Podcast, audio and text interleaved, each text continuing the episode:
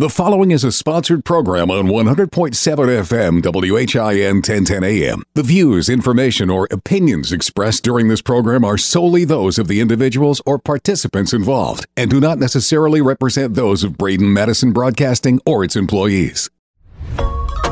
100.7 FM WHIN 1010 AM presents Sumner County Spotlight, a weekly public affairs program each Sunday morning at 10 a.m. Here's your host for Sumner County Spotlight, Jeff Shannon. Well, good morning and welcome to Sumner County Spotlight with your host, Jeff Shan. And uh, one more Sunday as we get into the holiday season boy, people just love food, I think, you know, and uh, that seems to be a, a, main thing these days is do you go out and eat? If you had a chef at home, that would be a lot easier. Well, just so happens I'd ha- have a chef right here in our studio. Chef Minich right here. Brian, how good to see you. So now you are the head chef at Liberty Creek High School. Good morning. Thanks for having me on. Yes, sir. I am the uh, directing the new program for culinary arts at Liberty Creek High School in Gallatin. Well, great. It's such a, a great area here. Like I said before, people love food. You know what I mean? And yes, sir. There are, uh, especially in Hendersonville, we have so many great restaurants and some fancier ones starting to, to come into town. You know, you got to have a good chef and somebody that has a good vision you know, for that particular restaurant. We're getting ready to open up a, a place right next door here. It's called Edit, and they're going to be doing French Polynesian cuisine. Wow, it's going to be, a really yeah, sure. it's going to be a cool you know vibe there. I guess you've been a chef for forever, pretty much. Um, I've been a chef. I've been in kitchens and in food service since I was in high school. Since I was the same age as the students who were serving now at Liberty Creek, so it's kind of come full circle for me that way.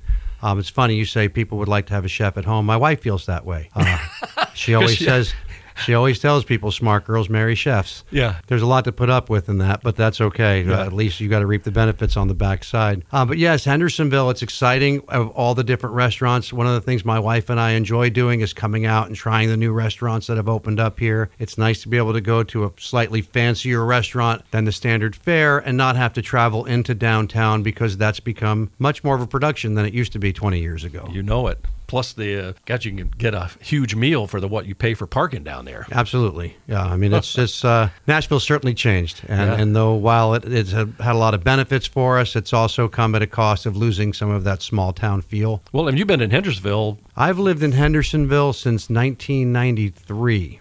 Yeah. Um, I first moved to Nashville in 1991 and late 91, and then I met my wife, and I was working with Wyndham Garden Hotels at the time. I met her, we fell in love. Then I was transferred to Indianapolis. It's very gray in Indianapolis. So I wanted to be back here in Nashville. So I decided to leave the company and move back down here and get married. And we've been married now for 28 and a half years. And you had a bunch of youngins. We have three sons. Um, they're not young anymore. My youngest is a, a sophomore at UT Knoxville now and my older two boys are also uh, UTK graduates, born and bred here in Nashville, and they went to Hendersonville High School. They were all commandos. Okay. Well, you do have some history, and, and you have seen the restaurant plane change over the, those many years because back then there weren't a whole lot of restaurants here. No, I can remember a time when I was working in downtown Nashville, uh, running a hotel kitchen down off of Broadway. On a Sunday night, you'd see two tumbleweeds roll down Broadway. There was nobody out there, and, wow. and Nashville was really for a while there. They were starting to worry whether it was going to turn that corner. Of course, we know the end of that story. That's right. It, it turned that corner big time. And I've been involved in uh, in culinary education now for this is my 14th year. Um, I started back with the Obama administration, actually teaching for the Art Institute of Tennessee, Nashville. and I taught there for nine years. And so I've really got to see the demand for young chefs and mm-hmm. for hospitality professionals change. Sure. This past year, we in 19, in 2021 I assisted uh, Chef Anthony Mandriota at opening up the pro- the program at Nossi College of Art in Madison. As soon as the word got out that we were opening a school, the calls came in for "We need help, we need help, we need mm-hmm. help." So the demand is massive, and because of that, the compensation packages for people in our industry has really grown uh, exponentially through the last uh, probably ten years at least now. Now, it's not an easy job. I mean, it's very stressful. I don't think people realize. And I think the Gordon Ramsay Hell's Kitchen thing has kind of brought home what stress levels are all about. Sure. I mean, there's some theater obviously involved in oh, anything sure, that we put yeah. on TV. Um, but yes, the it's an intense environment, and some people thrive in that environment. So what what I found very interesting at the high school level is some students who may be kind of earmarked as having trouble in a traditional academic classroom come into my program and with a little bit of direction really take off and do really really well mm-hmm. and that's that's probably the most exciting for me the thing for me to see is uh, young people who I know don't really fit the academic mold can really do well with just a little bit of tweaking and focus and concentration. Uh, they have real opportunities for growth.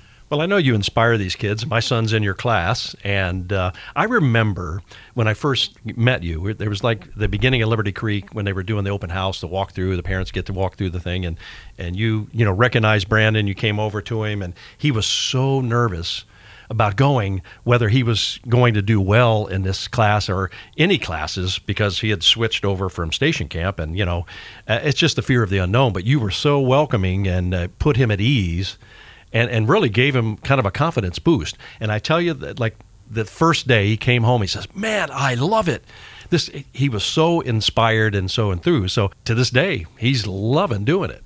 That's great to hear. He's a terrific kid, so that helps to start yeah. with. Right well, I can't get gate. him to do anything at home. Well, chefs know, aren't going to cook at home. he, he, is a teenager, so there is that. that's, oh, that's an obstacle to overcome all by itself.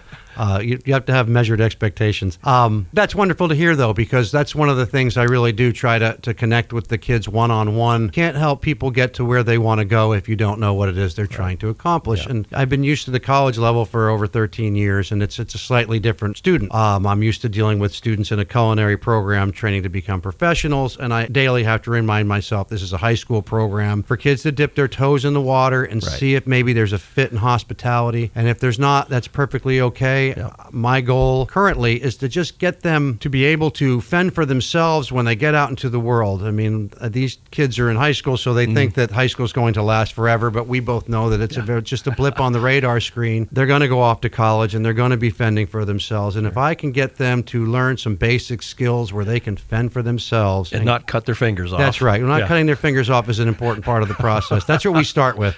Um, safety, yeah. Yeah, safety it. and sanitation is the very first thing that we do and we always have a few that nip themselves, and that usually puts the rest on guard to realize that boy these really are sharp but you know at least they can make themselves meals now and they can do some of the basic skills and do some basic cutting and, and handle things safely in the kitchen then that's a life skill that's going to serve them well regardless oh, what sure. they do in yeah. their careers they'll, and they'll remember that when they get into a situation maybe when they you know get in college you got to fend for yourself and you know instead of just eating fast food all the time that's right you can make some basic meals i mean we've done everything from basic proteins and breaking down chicken and handling pork and doing doing vegetables. We've done some baking of breads and some basic uh, quick breads and pastry items, as well as pastas. And then we've done stocks and soups. So they can make themselves an array of meals now going forward. And I feel pretty good. I, I look at the program, I'm very proud of what we've accomplished up to this point. Yeah. Um, we've actually covered more than I would probably cover in a first semester with a culinary class in mm-hmm. college mm-hmm. because we have it regimented over years. And I really wanted to give them some good, solid, basic skills to work with right out of the the gate. Yeah. Well, I mean, you got the experience for it, and you know, you've been doing this for a while. So, uh, you know, the culinary arts have probably have, have changed over. We've got new technology, we've got new information about foods and things of that nature. So, going back, I mean, when you look back on how it was,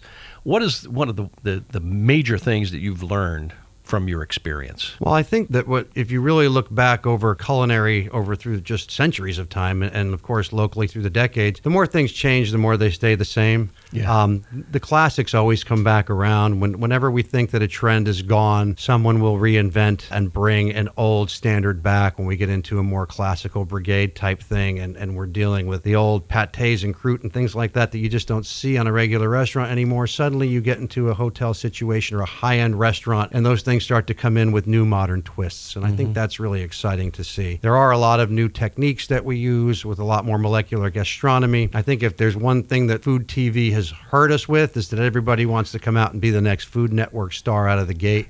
So they want to run before they even can yeah. crawl. Yeah. So we try to go the opposite way on that and say if yeah. you want to get there, we have to start with the, the ABCs. No, no, I mean, I think it's incredible. Yeah, and you know, they've created, and you might think it's probably cheesy, all these tools that people come out with, you know, to make it easier in the kitchen for slicing and dicing in the machines and this, that, and the other. You know, we had gotten a couple of those things and I've never used them. I still chop it the old fashioned way. Well, they know. take up a lot of space, don't they? They those, do. Those contraptions.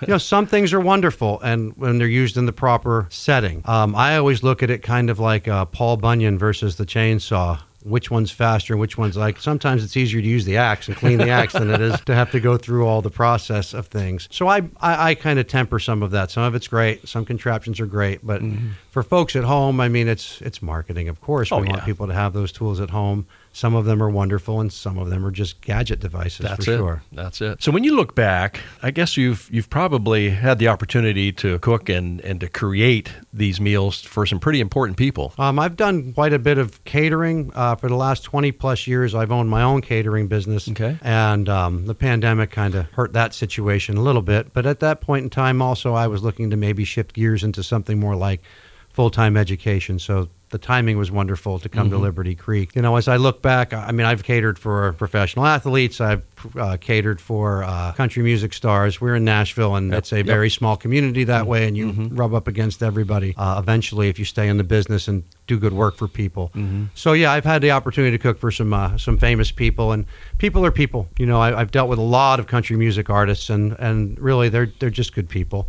And they, And they just like want good good food. food, and they want to be taken care of like anybody else. We always have to remember, and one of the things I reiterate in our program is that it's important to remember that we're in the service industry. We are in hospitality. That's our business. So whether we are in the hotel side of that, whether we are in the food side of that, there's a lot of different factions that are involved, and they all are a part of things, but we have to remember that service is paramount. If you cater someone's wedding, in 20 years from now, they may not be able to tell you the menu, but they'll be able to tell you whether or not it was good, whether there was plenty of it, whether everyone was happy. And, and that's what you're really shooting for. So the question I, I would have is does it take a certain person to get into the, the culinary arts? What would be one of the major strengths one would have if they were going to jump into this? Well, it helps to have a high uh, energy level. You know, I, I come in with a high energy level from the time I hit the ground until the time I go home, and um, that certainly is a very important attribute. I think for a lot of folks, they don't really know, but as young people, they get into the restaurant business or the hotel business, and they find that they like the energy, the excitement of that, and it's on a daily thing. Um, and so,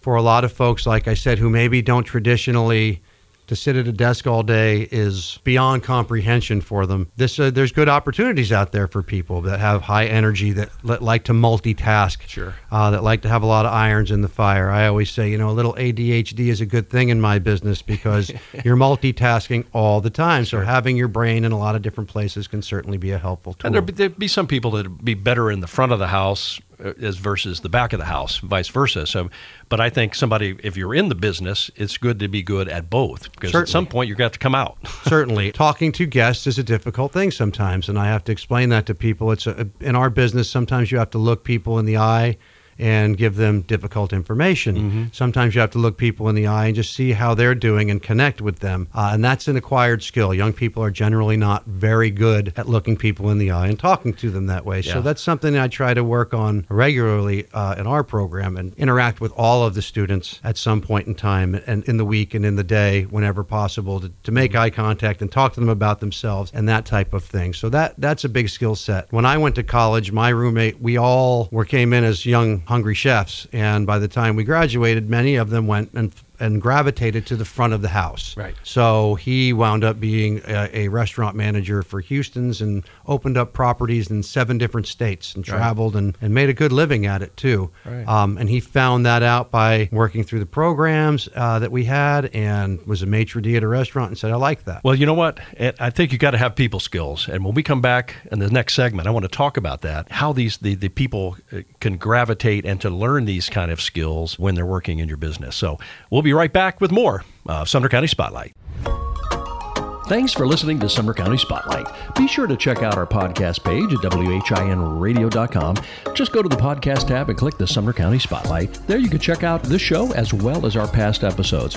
This is Jeff Shannon. Hey, let's get right back to the show. Hey, welcome back to Sumner County Spotlight on this Sunday morning, right here with Jeff Shannon. And uh, like we had mentioned, you can hear this on our podcast page at WHINradio.com under the podcast tab and uh, check it out, as well as many of the other uh, programs that we have up there. So we're continuing our conversation with Chef Brian Minich over at Liberty Creek High School, and he is the, the head chef we call him that. And uh, he's you know doing some great things over there. We're going to talk about the Liberty Creek program, but I wanted to jump back just a bit on what it takes to be great at customer service. Well, customer service is the most important thing that we do. Uh, making sure that customers feel that they have received value. I'm a value guy, so value comes with the whole package. It's not just a good quality meal and hot food and timely food, but it's also being felt like you were treated with respect and dignity. And as you go into a place, you certainly don't want to go in and hear about anyone else's problems. You mm-hmm. go to mm-hmm. the restaurant to relax. It's mm-hmm. one of mm-hmm. the, the, finer things that we get to do. And so, customer service, I, I believe, is paramount above all else. Um, I think we've all seen since the pandemic and the shutdowns of restaurants and the folks that didn't come back and the restaurants that don't have the help. And we really feel almost betrayed if we go into one of our popular, more popular places and we don't get the service that we're accustomed to getting mm-hmm. there. Yeah and you can hurt somebody's feelings. They don't come back again. They can get a meal down the road. So I think it's important people feel heard. I've worked in plenty of different restaurants where the managers come out and cross their arms and they look over the heads of all the patrons, look like feel like they're important, and then back into the kitchen to or to the office they retreat. And it's very important that you touch tables and talk to your guests because they're going to tell you what you're doing well and they're going to tell you what you're not doing well. Sure. And so they feel heard is usually the most important thing, and that we solve any issues they might be having. I, I, often bring this back to the wedding thing because a wedding is a once in a lifetime event for people. And the thing that they're buying a lot of times when they hire a caterer or hire a coordinator or a company is they're buying that confidence that everything's going to be okay so that on their special day, they can be feel special and not worry about the details or the problems and that's what you're really selling to folks. The wedding business, it, it's I was in it for 40 years, so I, I know it's a grind. How how how brides can be, and one little thing will ruin their day. Like I had one bride, the salt shakers and the salt and pepper shakers were on the wrong side. Totally devastated her. Why? I, I don't know, but you know that's the things you run into. But you got to ease their their mind. Well, it's everything's taken care of. Don't worry about it. Just go enjoy yourself. That's right. We're going to take care of everything. Yeah. Just go and relax and enjoy it. Fortunately for me, I've never had a bad bride ever. Thank you, ladies. No, really? Um, wow. oh, you're that's rare. yeah, no. You know, it's it's just that these events are people's lifetime events. It might not be a wedding, but it could be, uh, you know, a 40th wedding anniversary or 50th wedding anniversary, and these are lifelong events that people need to be able to focus mm-hmm. on and have wonderful times. I mean, so we go everything from going to a fast food counter for a hamburger to going to someone's most sacred and special and important event of their lives. And and what they really are buying is the confidence in you in the long run. Sure. Um, and the other stuff is incidental. Service is most paramount. Whenever I've done events through the years and I talk to my clients, uh, they'll say, you know what, the food was wonderful. You guys did a fantastic job. They're like, but the service was just outstanding.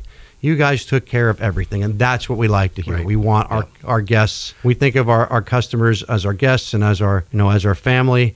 And we want to make sure that they get taken care of as such. And that means great referrals because you know that's going to happen. It's a word of mouth business. If yep. you if you can't get an event off each event you do, you won't be in business very long. That's true. That's, that's right. So over at Liberty, you started this program. I've seen pictures. I've talked to Brandon about it, and it's just an incredible facility of of all the the items you were able to have in this kitchen, and pretty much a commercial kitchen for oh, the most part. It, it's a fantastic kitchen. I mean, we're truly blessed to have wonderful facilities. For me to come into the uh, the public school system at the high school level, it had to be the perfect storm for me. Uh, it's the right location. It's the right group of kids. Yeah. It's a beautiful facility. It's and the county's been wonderful about supporting our program and getting us off the ground. You know, I can't thank Chase Moore and and Becky Roy and Melissa Baker and Philip Holt and just all of the folks with Liberty Creek and with the county who helped us get this up and stocked because there really wasn't a roadmap for that at all. Yep. Uh, and we were very fortunate that when I asked and said, if we're going to have a great program. These are the things we need. They said yes. Now I think the yeses are over with, with for me for now.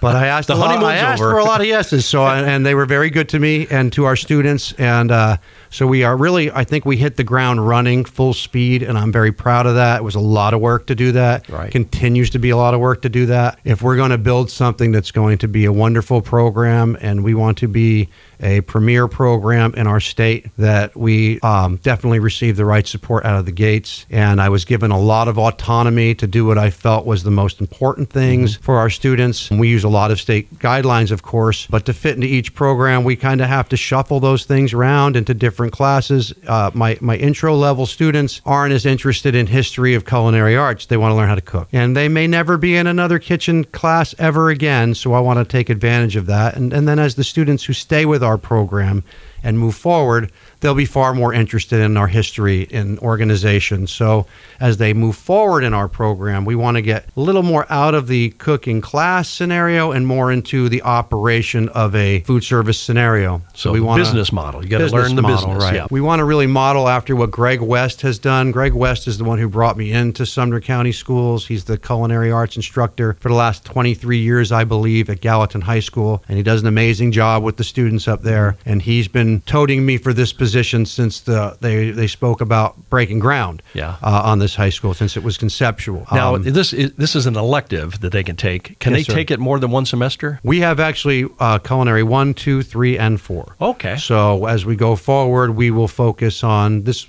Like here, we in culinary one, we made we boiled dried pasta and we made baked ziti. In culinary two, we'll make fresh pasta and we'll make more scratch. We'll work back to the basics so we can work with some of those more intricate techniques and products. Um, and at the same time, what we really want to do that we've learned from Gallatin's example is they run a cafe on Thursdays for the staff and faculty so they can come in and dine in our facility. So we can then work our students into different sect- sectors of the importance of sanitation and stewardship. We can run a section of just baking Okay. in the kitchen and a section of production and a another section of students that are focused on firing the event itself. And we can have a group in the dining room. And we can rotate that Okay. weekly so they get a, several looks at different times Oh, throughout sure. the semester. We will also be doing some catering events. We did an event uh, the day before Veterans Day, a Veterans Day event at the school where we did a full china linen um, luncheon for our, our, the veterans that are connected to our students. And we had about 80 people come in, and it went, went wonderfully. It was a very nice event, but it was the first thing we had done there. And it was exciting for the students, and it was exciting for the staff and faculty, and, and the the guests who we brought in really felt special that uh, we went through the lengths that we did to, to bring them in and, and it was just it was the least we could do to thank them for their service to our country Oh, and great. to welcome them to our high school Yeah.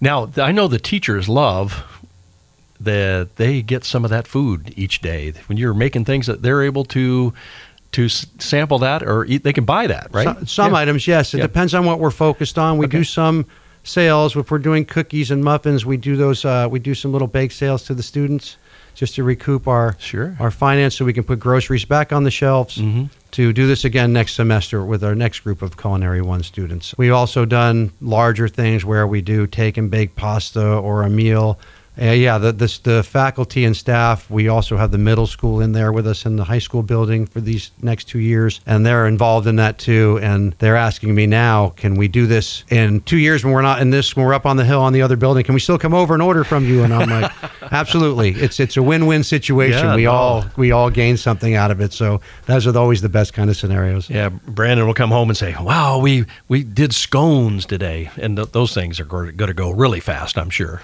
Yeah, we've done a lot of that. We've done a lot of quick breads, muffins, and cookies, and scones, and, and biscuits, and that type of thing. But we've also done a lot of yeast breads. So when we do pasta bake, the, what we always make sure that I make sure we do is we have product that we sell to our faculty and staff just to be able to put groceries back on the shelves. But we also make sure that we have enough for all the students to sample all the products. Um, I tell them it's echoing Chef West's sage wisdom. It's it's a cooking class, not an eating class. However, you have to sample and try the products you make, or you can't learn what they're supposed Oh, to be. well, like. exactly.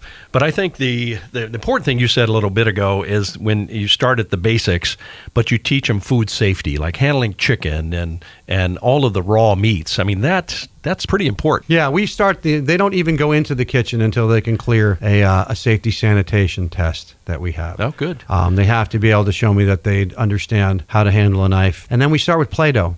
And for those kids who aren't comfortable with real knives at that point, I've got the Glad salad knives that they can cut through Play Doh and we can remold it and we can cut it and we can remold it. And we do that for several days before we move into vegetables. Right. Uh, and then we start with carrots and potatoes and onions and celery, and then we save those ingredients to make stock of later and that type of thing. And, and we reiterate skills. What, what we'll see happening maybe is we do a week of cutting and then we get into some baking and we get back into some cutting and the bad habits start to show up. So I'm constantly, I feel like I'm on roller skates because it's doing laps constantly all day long. I have 25 students, three classes a day. Yeah. So I stay on my toes and making sure that they keep all fingers attached um, and that they don't hurt themselves. We have very powerful commercial equipment and it gets much hotter. I tell them this isn't your mama's stove. It's this is right. a, this is the real thing, and uh, you have to be very careful. And we've had some light burns and we've had some light cuts, but uh, knock wood. So far, we've been in very good shape as far as nobody getting severely injured or anything. And I guess in, in culinary one, you're teaching a lot of the basics and things like that. When you get into two, what what are you jumping into at that point? Well, again, as, we're, as our program moves forward, um, this year will be a little more unique because next year our block schedule we will shift how I'm set up with our students, hopefully, and I can run the cafe every Thursday. So we'll be focusing on making those ingredients from scratch. Okay. Whatever that menu is, we'll be making our breads from scratch, our desserts from scratch, whatever food that we're having that week. If we're going to serve country fried steak and chicken and dumplings, we'll be needling the meat. We'll be breading it ourselves. We'll be doing all of it from scratch. So we're going to run a scratch kitchen for about seven dollars. Um, so that's you're not going to be able to beat that value. That's right. Uh, that's what I hear from all of our staff now. Is they're like, Chef, you got to raise your prices. And I, I just explained to them, I have to get my hooks in you first. And then I can raise the prices slightly and keep you keep you on, keep you purchasing. So we've we've been very blessed to get great support and feedback from our faculty and staff because that allows us to do the kind of things we want to do going forward. You know, I just thought of something. You know, the the chamber does the Taste of Hendersonville uh, coming up. I think it's usually in September. That would be a cool thing to have Liberty Creek, and you just have the students making things, and they just give out little samples. Uh, that may be people. something we walk into. Um, you know, Yeah. this year has been a very interesting first year. We've, Ah, we've yeah. been very, very busy. Um, you know, all the min- minutes and hours have been accounted for to get us where we're at Yeah. today, and I'm grateful for where we got to. And I'm looking forward to more community work and to doing work with the chamber uh, in both Gallatin and in Hendersonville. Sure. Or anyone else that we can get you know involved in because anything we get involved in is wonderful for our students. Right. I know that Philip Holt is, you know, on board with this, and he's uh, very impressed with it. We had him on the show a while back. Sumner County schools are just incredible. They have incredible uh, history and incredible reputation. And when Liberty busted ground and this thing started going, I mean, that kind of set the standard for what's coming next. Yeah, we really are the uh, the shining star on the hill right now, and Yeah. and uh, we've been very blessed and fortunate. Dr. Phillips made sure that that high school is uh, put together in a state of the art fashion, Mm-hmm. and it's very very impressive. I, I spoke with Dr. Holt last week, and I said what we really need to do is get some conveyor belts like they have at the airport, so we don't have to. It'll be easier to get from end to end because that'll be the Liberty Creek 2.0, That's the right, next right. the next one that they build. Yeah. But uh, it's been almost 20 years now since they built a high school in Sumner County. Mm-hmm. And it's amazing the technology and the differences that they've had. And they've really tried incredibly hard to make sure we have all state of the art in that school. And we want to uh, certainly use the platform now that we have our CTE programs, which is career technical education, is really phenomenal. In the county, we offer a tremendous amount of pathways. At our school alone, we have 10 or 11 different career pathways, everything from aviation. We have flight simulators and welding and all kinds of things, not to mention business and personal finance and marketing and healthcare and the organizations, the career technical organizations for students that are pathways for that. So as we go forward in our program, if the student stays to culinary four, they can do dual enrollment and actually earn college credit Wow. towards going forward in one of these programs. So that's a wonderful opportunity also. And there's it's like that in all of our programs there. So we're really excited and proud and um, we're working with a great team of people over Well, there. you, you definitely are, and I want you to continue the great things, the great things happening at Liberty Creek High School. You're one of the, the big shining stars over there. So, well, thank at you. least in our book, I mean, you're doing great things. Uh, but listen, I appreciate you taking time out of the kitchen to come over here and uh, kind of hang with us. So we're talking with Chef Brian Minich, and he's a culinary arts instructor over at Liberty Creek High School. So, Chef, thanks so much for coming in. it's been my pleasure. Thanks for having Thanks me on. Happy Thanksgiving. Thank you. And listen, hey, we'll, don't go away. We'll be right back with more of Sumner County Spotlight. Thanks for listening to Sumner County Spotlight. Be sure to check out our podcast page at WHINradio.com. Just go to the podcast tab and click the Sumner County Spotlight. There you can check out this show as well as our past episodes. This is Jeff Shannon. Hey, let's get right back to the show. Well, good morning. Welcome back to this segment of Sumner County Spotlight. And listen, we've got great things happening here in Hendersonville. And one of the great things that people really, when you think of Hendersonville, you think of the Parks Department. Of course you do, because our Parks Department is just stellar. I mean, they're doing so many great things out there. And I think uh, through the course of the years, uh, it's just gotten better and better. And since our buddy Andy Gilley's taken over, I mean, things have just ramped up like crazy. And we're going to talk about some special announcement that was just made here later in the segment. Who's this guy you brought with you? We've got uh, a, the Distinguished Young Professional of the Year in the state of Tennessee for Parks and Recreation, uh, Assistant Director Dallas Long. Well, and you got eight by ten glossies. You ready to sign them? Yeah, so all the games. autographs later. Well, heck, you never know, man. You, but you guys are just—I mean, you're you're killing it here. I guess. Well, for, for better or worse, yeah. we're killing it. It's been a, a, fun ride the last few years to see all the things that have gone on here, and a credit to so many people that, that work in terms of our team and the people that support us and volunteers and people in the community and businesses. A lot of things go into making the parks what it is, and we're blessed. Yeah, beyond and measure. And I think you're you're probably getting good support from BOMA as well. We have, Yeah. and uh, you know, a lot, none, nothing's possible without their support. Yeah. uh, they they have to fund a lot of things, and they've been good to listen to the needs of the residents and help us when we want to be a little creative to find ways to do things that are outside the box sometimes. But it's it's all worked out well and presented a good product for the community. I think. So why don't we just do a I don't know, let's throw it out there like a state of the parks. The state of the parks right now is it's cold. That's right. So uh, you know, all our local leagues and things that are outside are winding down right now. We've we've ramped up basketball, which the Civitan Club runs for us, but the biggest thing this time of year is the Christmas events going on. That, Oh, that's right. That we kind of partner with Holiday Fest and many other groups to put together. Coming up, we've got the uh, lighted boat parade on December third. That will be you can view it at Mallard Park or at Sanders Ferry Park. Uh, that'll be in the late afternoon. Then the next day, we've got December 4th, the Christmas parade and the city tree lighting ceremony, all in one afternoon. Uh, home base for that will be Memorial Park, uh, about 2 o'clock to 5, 5.30, and we'll light the tree and be ready for the Christmas season. And then we'll put out the map that we've been putting out uh, for the Festival of Lights, uh, where people can drive around and see the best lit up houses in Hendersonville Oh, okay. for the next month. That will come out this coming Friday. Okay. So that good good things coming with Christmas. It's one of our favorite times of the year. Our maintenance staff has got everything ready. We'll have the light displays at Memorial Park. I think 10,000 cars drove through there last year to look at those lights. So that was impressive to know that Mm-hmm. statistic. Well, it's uh, you know with the cold, it's good to stay in the car.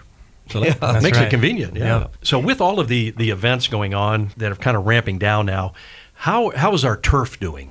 Our turf, our, in terms of grass, and, Yeah. and athletic turf, Yeah. you know, it's it's had we've had a good growing season. We- Um, everything is in great shape. I think next spring will be in good shape, depending on what kind of winter we have. But our maintenance staff has worked extremely hard on field conditions because we have so many people playing on not enough space. It is really hard, and that's that's one thing Dallas deals with is scheduling of of all the different sports in all the different places.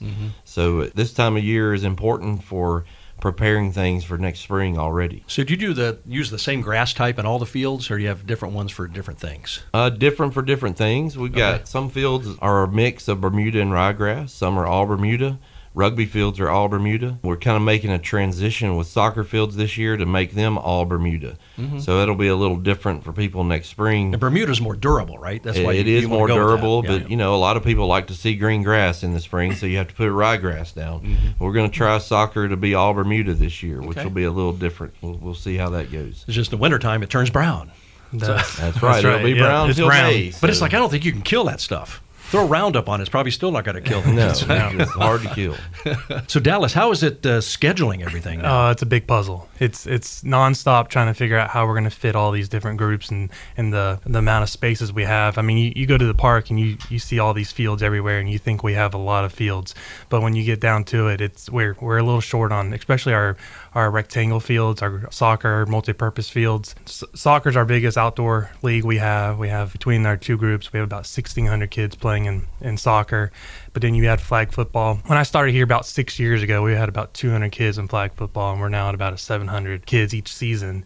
And we don't really have a dedicated flag football space, so it's it's really hard trying to figure it all out. But um, our groups are great to work with, and they're they're very flexible and, and they work well together. So that's a big key to it as well, sharing space. Speaking of other facilities, the inline hockey facility, which is tremendous, and uh, we're going to be talking about that later as well. But is that seasonal? I mean, or can they do that pretty much year round? I would guess, We, right? we literally just had a box lacrosse tournament at the hockey rinks really? this past weekend. We had teams in from as far as California and Canada Wow. playing box lacrosse, which basically is lacrosse using tennis shoes on the hockey rinks. So that, Wow. and you know, last year I think we had a tournament in December for hockey. That's one thing about that facility is it is built to play year round, and that also helps the hotels and the businesses at off seasons when we can bring in events in December, November. When they're not necessarily always full. I mean, that facility is pretty much complete. Are there things you got to maybe add on to There, it? there will be additions. Yeah. Uh, we, we'd like to add locker rooms to it. There, there'll be some some tweaks here and there, but it's fully open and ready to go. Obviously, we've been playing there for about a year. The first week of December will be a year. so I guess if somebody wanted to sponsor setting up buying locker rooms, you can take that. We'll take any sponsor for anything at any time.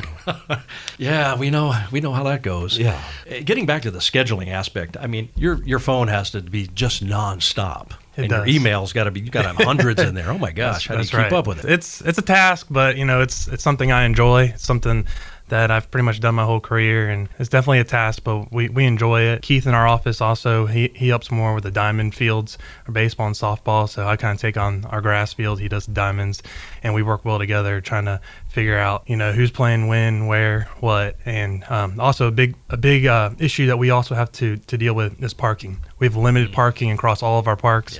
So when we have a we have a big hockey tournament going on, we can't use the grass field, or, or vice versa. So it's it's a it's a joint effort trying to make it all work. Well, I think it was impressive uh, this past Freedom Fest when we had that big tournament in, when you had like 200 and something teams in, in town the same day. Yep. I didn't see much uh, traffic tie up or anything with that, but how did how did that all that go? From your Uh, side, hours You of said- planning. Yeah, hours of planning. hours of planning between the chamber and us and the police department and the tournament people. Mm-hmm. Uh, the tournament folks are good to work with, understanding what we've got going on and saying, okay, we have to be done at this time of day. So we've got to turn the park over. We've got to get 5,000 people in here. And then at the, you know, this past Freedom Fest is probably the best I ever saw of people getting out of the park in a timely manner. Yeah. They, they the police did a great job of getting folks out of the park and out of Indian Lake Boulevard and back home. I thought that was outstanding. Mm-hmm. And that's one thing I think I've been impressed with that we're staying kind of behind, you know, packing up and everything to see how fast that place unloads. And then, okay, that's but but the PD really does. They've got this thing down to a science, and they know exactly where they need to funnel people. So that's a good thing. It's a good thing. Uh, this coming summer, it'll be a, challenge again because the way the dates fall, that there will be 250 girls softball teams in town on the day that we have the Freedom Festival. Wow. So I'm not quite sure what that means. It's going to be quite Yeah, fun and interesting to see all these people from all over the country at our little hometown Freedom That's right. Festival. Now let me ask you this: This has been popped up. What about this pickleball thing? what uh, do we uh, we have those right? Well, um, I'm getting ready to have we're, them, huh? we're we're trying to figure it out. We, Is it a thing? I mean, it's everybody wants to do it. Uh, Everybody. we, we, we currently don't have dedicated pickleball courts. We have set aside times at the tennis courts where members of the community have come together and are setting up nets and tape and ha- basically, uh, you know, it's community open play 3 or mm-hmm. four days a week.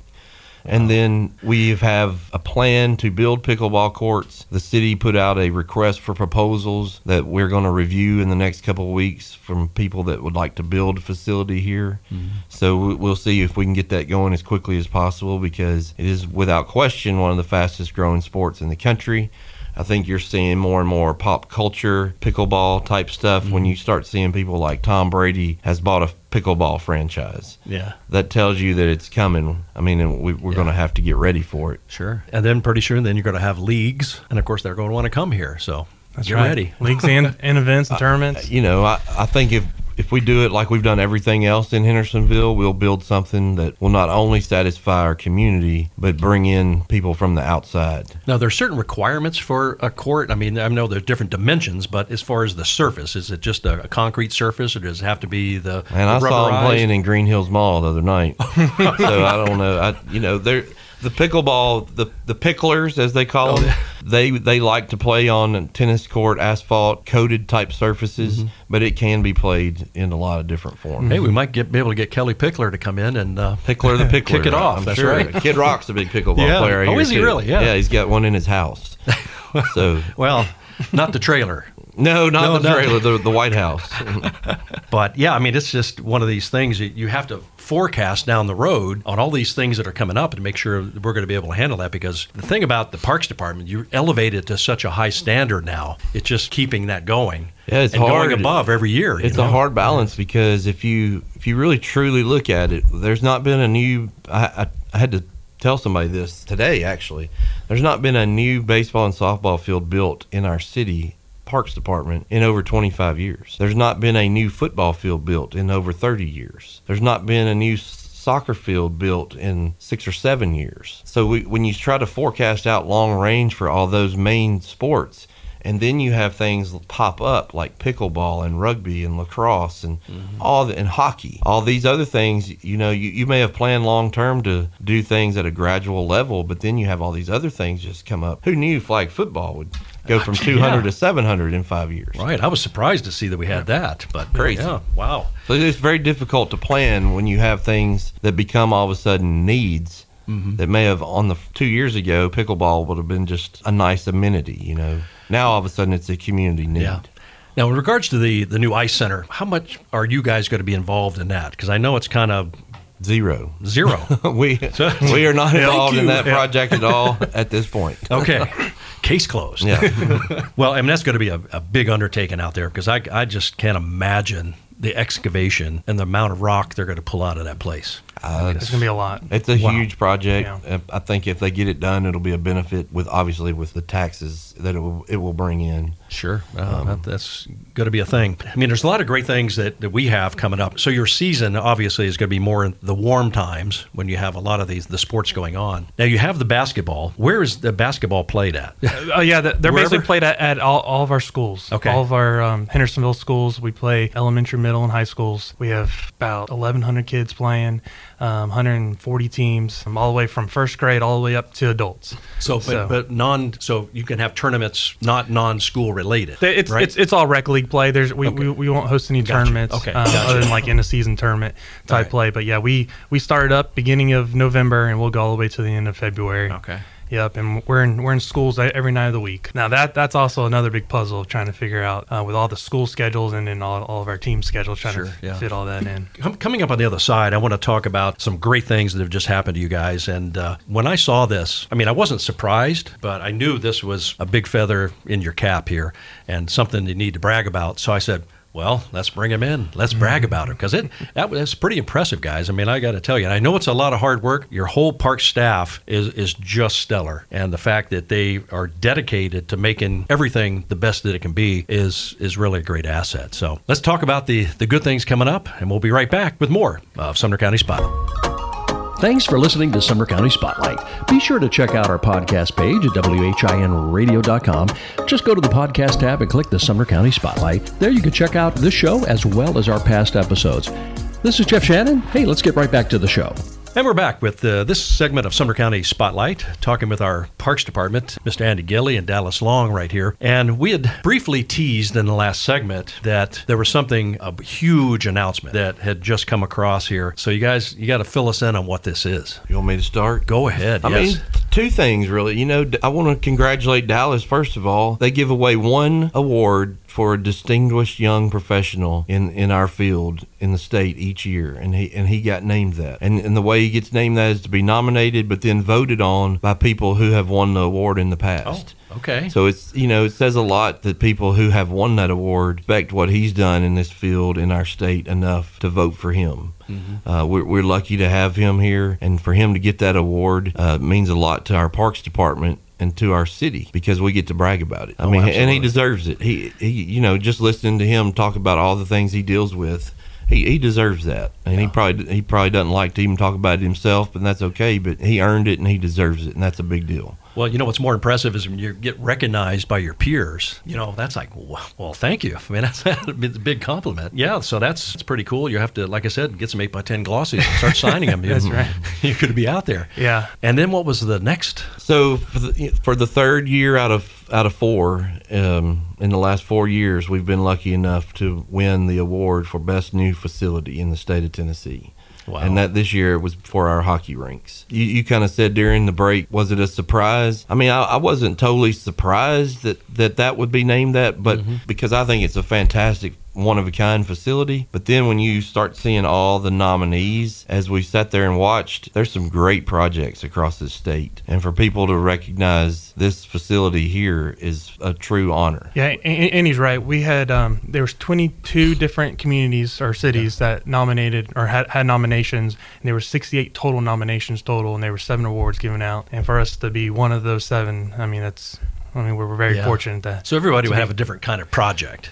Well, there's there's seven categories of awards and only one winner in each category. Okay. Yep. So for you know, we had we had four nominees in four different categories. Just to win one of them is great. No, absolutely. Um, that that project is special. I think people are going to start to see the full use of that project Mm-hmm. over the as as uh, we talked about box lacrosse within there. We've had a chamber luncheon in there. Mm-hmm. We're by the time this airs, we will have had a World Cup watch party in there. I think it's the possibilities are endless for that facility Yeah. if it's used properly. Well, I mean, it's there, and of course, you've got nationwide attention on this thing because, I mean, I, Dallas, I'm sure you've had leagues from everywhere trying to get into this place. We have. We've we've we've had a lot of phone calls, a lot of interest. We had a guy from San Diego with the box lacrosse wanting to bring in this box lacrosse tournament that we just hosted here, and we had teams from all over the country, from California, Chicago, New York. We had people from everywhere just to check out our new facility.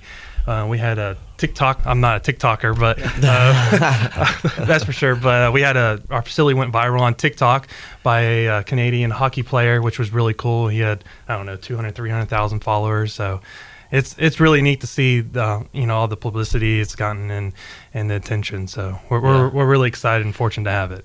Well, from a city's point of view, I mean, it, it can be used for multiple kinds of things. So it's not just inline hockey. You can, you know, have the flexibility if you needed to do a luncheon or some kind of banquet or watch parties or all kinds of things. We've had class field trips there. We've had elementary schools bring their kids there to kind of talk them through how construction works. We've had all kinds of people want to come and look at it. And we tell them they don't need one in their community. Just come here. We don't want anybody to build one, but uh, the the possibilities truly are endless. Just just this week, we um, have a huge fishing tournament that's going to come here next year, and they want to have the vendor fair portion of their tournament, and we can use the hockey rinks for people to Oh, walk okay. around and and see the vendor booths. Sure. Out of the weather, it's, you you know don't have to worry about getting wet or rained on underneath it. Mm-hmm. Uh, it's it's a it's very multifunctional. Now, do those walls come apart where you so you want to pull a boat in there? Uh, I don't know that we can get a boat in there. Yeah, I was going to We, say we have a pretty unless- big we have a pretty big opening at one end where we can get some big things in there. Yeah. I'm not maybe a trolling motor, but I don't know about a boat. Yeah, they start bringing those, uh, you know, those skeeters and things up there. but that's the good thing too. You know, there's so much asphalt area outside the rinks that's Mm-hmm. covered. You can bring things in there, and there's space to, to do things out just outside the rinks where you could you could bring a boat and it'd be covered. You know, I I see an increase in hotels here in Hendersonville. Oh, for for certain. And the thing stuff. about it that that the, those type of events happen at like we talked about before, off times a year. So the hotel may not be the most busy ever Mm-hmm. the first week of December on a Thursday, Friday, Saturday, but you have a bring in a hockey tournament, and all of a sudden they're they're full. Yeah. So no, I mean, and the city likes that sales tax revenue. uh, we depend on it, indeed. Yeah. With this trophy, uh, you did, I assume you got a trophy. Yeah, they give us a really nice little wooden engraved, almost like a fraternity paddle looking thing. That's that's really not really well done. So where's that displayed? Uh, we're going to hang it at the office in the city hall. We're going to Okay. hang we're going to hang one a, a copy of it at the rinks, Oh, and we're going to give one to our uh, COO, Mr. Eckenroth, who one of his first tasks when he came in to that job was to jump headfirst into this project. Yeah.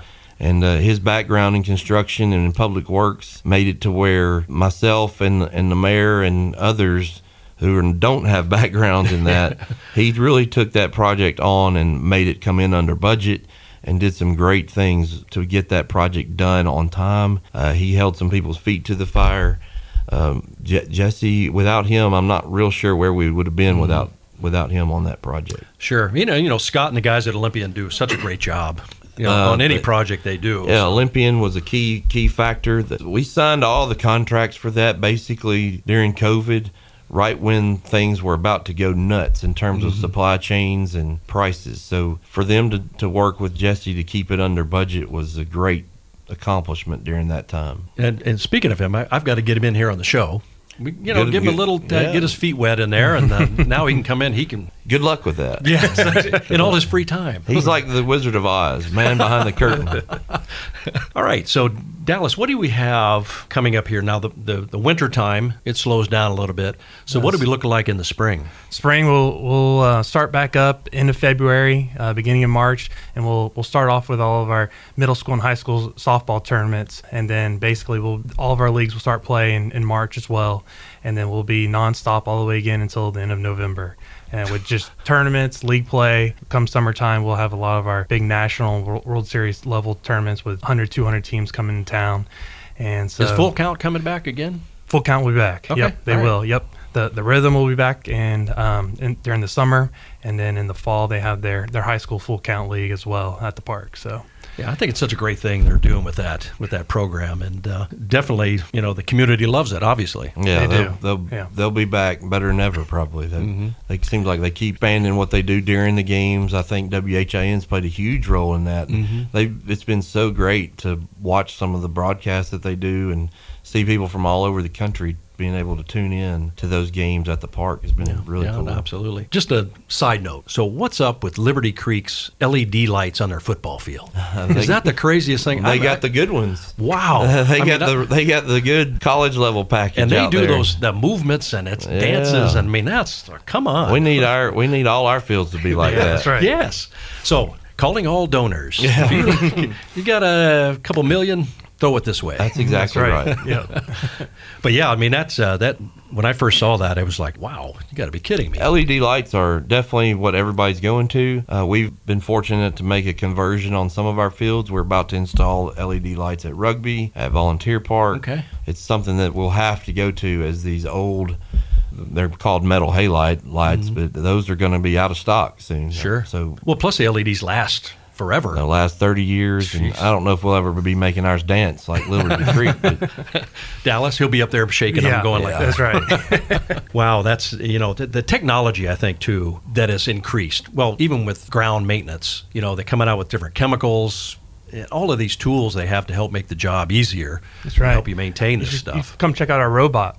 We have a robot paint machine who uh, paints all of Oh, our does it? all of our fields. yep. Okay. I thought I heard So- something about that. Yeah, Yeah. so that's that's really helped out with maintenance and cutting down on on men having to line fields. We, it used to take us I don't know. We used to have six to eight guys paint our soccer complex, and now it's one guy and a robot. So it's Yeah. it's amazing what. So it's what like those portable little vacuum cleaners you can get now that just. that's Yeah, exactly, that's what, exactly it what is. it looks like. But you Yep. can tell it Yep. exactly what. The, Yep. He that's- paints a lot straighter than other people. Yeah. I can see, yeah. Wow, I mean that's that is pretty cool. We were talking earlier about Freedom Fest with this the, the girls tournament coming in, so it's kind of be on the same lines as was this past year as far as the timing of things. Mm, no, they'll actually be all of them here this time. Last year they were kind of just rolling into town to get ready for Monday, and Okay. this year with the third being on a Monday, they'll they'll all be here, ready, rip roaring, ready to go. Okay, but the the games will be done by the time things kick off next They're- door. Yeah, th- th- we won't. They won't be playing games during the Freedom Okay. Festival. Um, we we're trying to figure out a way to incorporate their attendance uh, so that we can provide a space for them that will kind of not overwhelm our locals and our vendors. But we do want to cater to them too a little bit. Sure, They're Mm-hmm. Our guests from out of town. We want them to have a good time. Yeah, we got Hendersonville hospitality. That's You right. We got to do That's that. We do that pretty well. And what are the age groups on this tournament? That's eight all the way to sixteen. Yeah. Really? Mm-hmm. Yeah, wow. This is soft Softball, fast, pitch, pitch softball. fast and slow. Just no, fast just pitch. fast. Just pitch. fast. Okay. Yep. I I got to tell you, these girls when they when they do that fast pitch stuff, that is phenomenal. I wouldn't want to try to hit. it. New. I mean, how how fast do they clock those girls? You got any numbers? I mean, they, they go up to 60, 65 miles an hour, which is equivalent to a Nolan Ryan fastball. I mean, wow. Trying to hit it. That's like that would be embarrassing. yeah, I don't think we want to do like, that. Wait a minute, that just passed me. I didn't even see it. You Mm-hmm. know. So, what's the future looking like here in the next uh, year or so for parks? That's a great other than question. success. you know, I told I told you I talked to people today. I, one thing that, that I told the same person was our emphasis has been on safety and security in the park and trying to do long range planning. That's what I think we'll keep focusing on. We're we're going to try to keep making our facilities as good as they can possibly be, but we also want to make sure they're safe and secure. I think you'll see added cameras throughout the parks for security purposes. We we don't have a lot of problems, and I think that's one reason why people know that we're kind of watching all the time. That's right. We have the tag readers there, right? Yeah, we have, Yeah. Mm-hmm. but we have just regular security cameras too, so that's important. But I think we've got to we've got to address the needs of flag football, of pickleball, but we also have to address the needs of our people that have been playing here forever. We- We've got to keep up with other cities around us in terms of facilities. Everybody's got artificial turf. We're going to have to keep gradually going to that. Mm-hmm. I'm not saying we have to have all turf because that's not necessarily what everybody wants to play on. Mm-hmm. But for us to maintain what we have and not let one rain out screw up two weeks of scheduling because we're so crowded. We're going to have to do that. Mm-hmm. Sure. And I hope we can continue to make long range plans for additional facilities also. Well, I can tell you this. I know Conway is proud. He's got to be proud of what's been so. accomplished. I mean, this where you've taken this to this level and can only go higher. I hope so. That's, that's the goal, right? Now we got some great things coming up, and we've been talking with Parks Director Andy Gilly and Dallas Long here with the Hendersonville Parks Department, doing great things for the city of Hendersonville, and that's uh, going to keep it up, guys. Thanks, thanks so much for taking time to come on in and chat with us. Thank you Thank for you. Ha- always having us and, and being an advocate. Uh, we're a big Appreciate supporter. it. Thank you. Yeah, absolutely. All right, that's going to wrap it up for this edition of Sumner County Spotlight. I'm Jeff Shannon. We'll check you next week right here on Sumner County Spotlight. Sumner County Spotlight will return next Sunday morning at 10 a.m. Thanks for listening.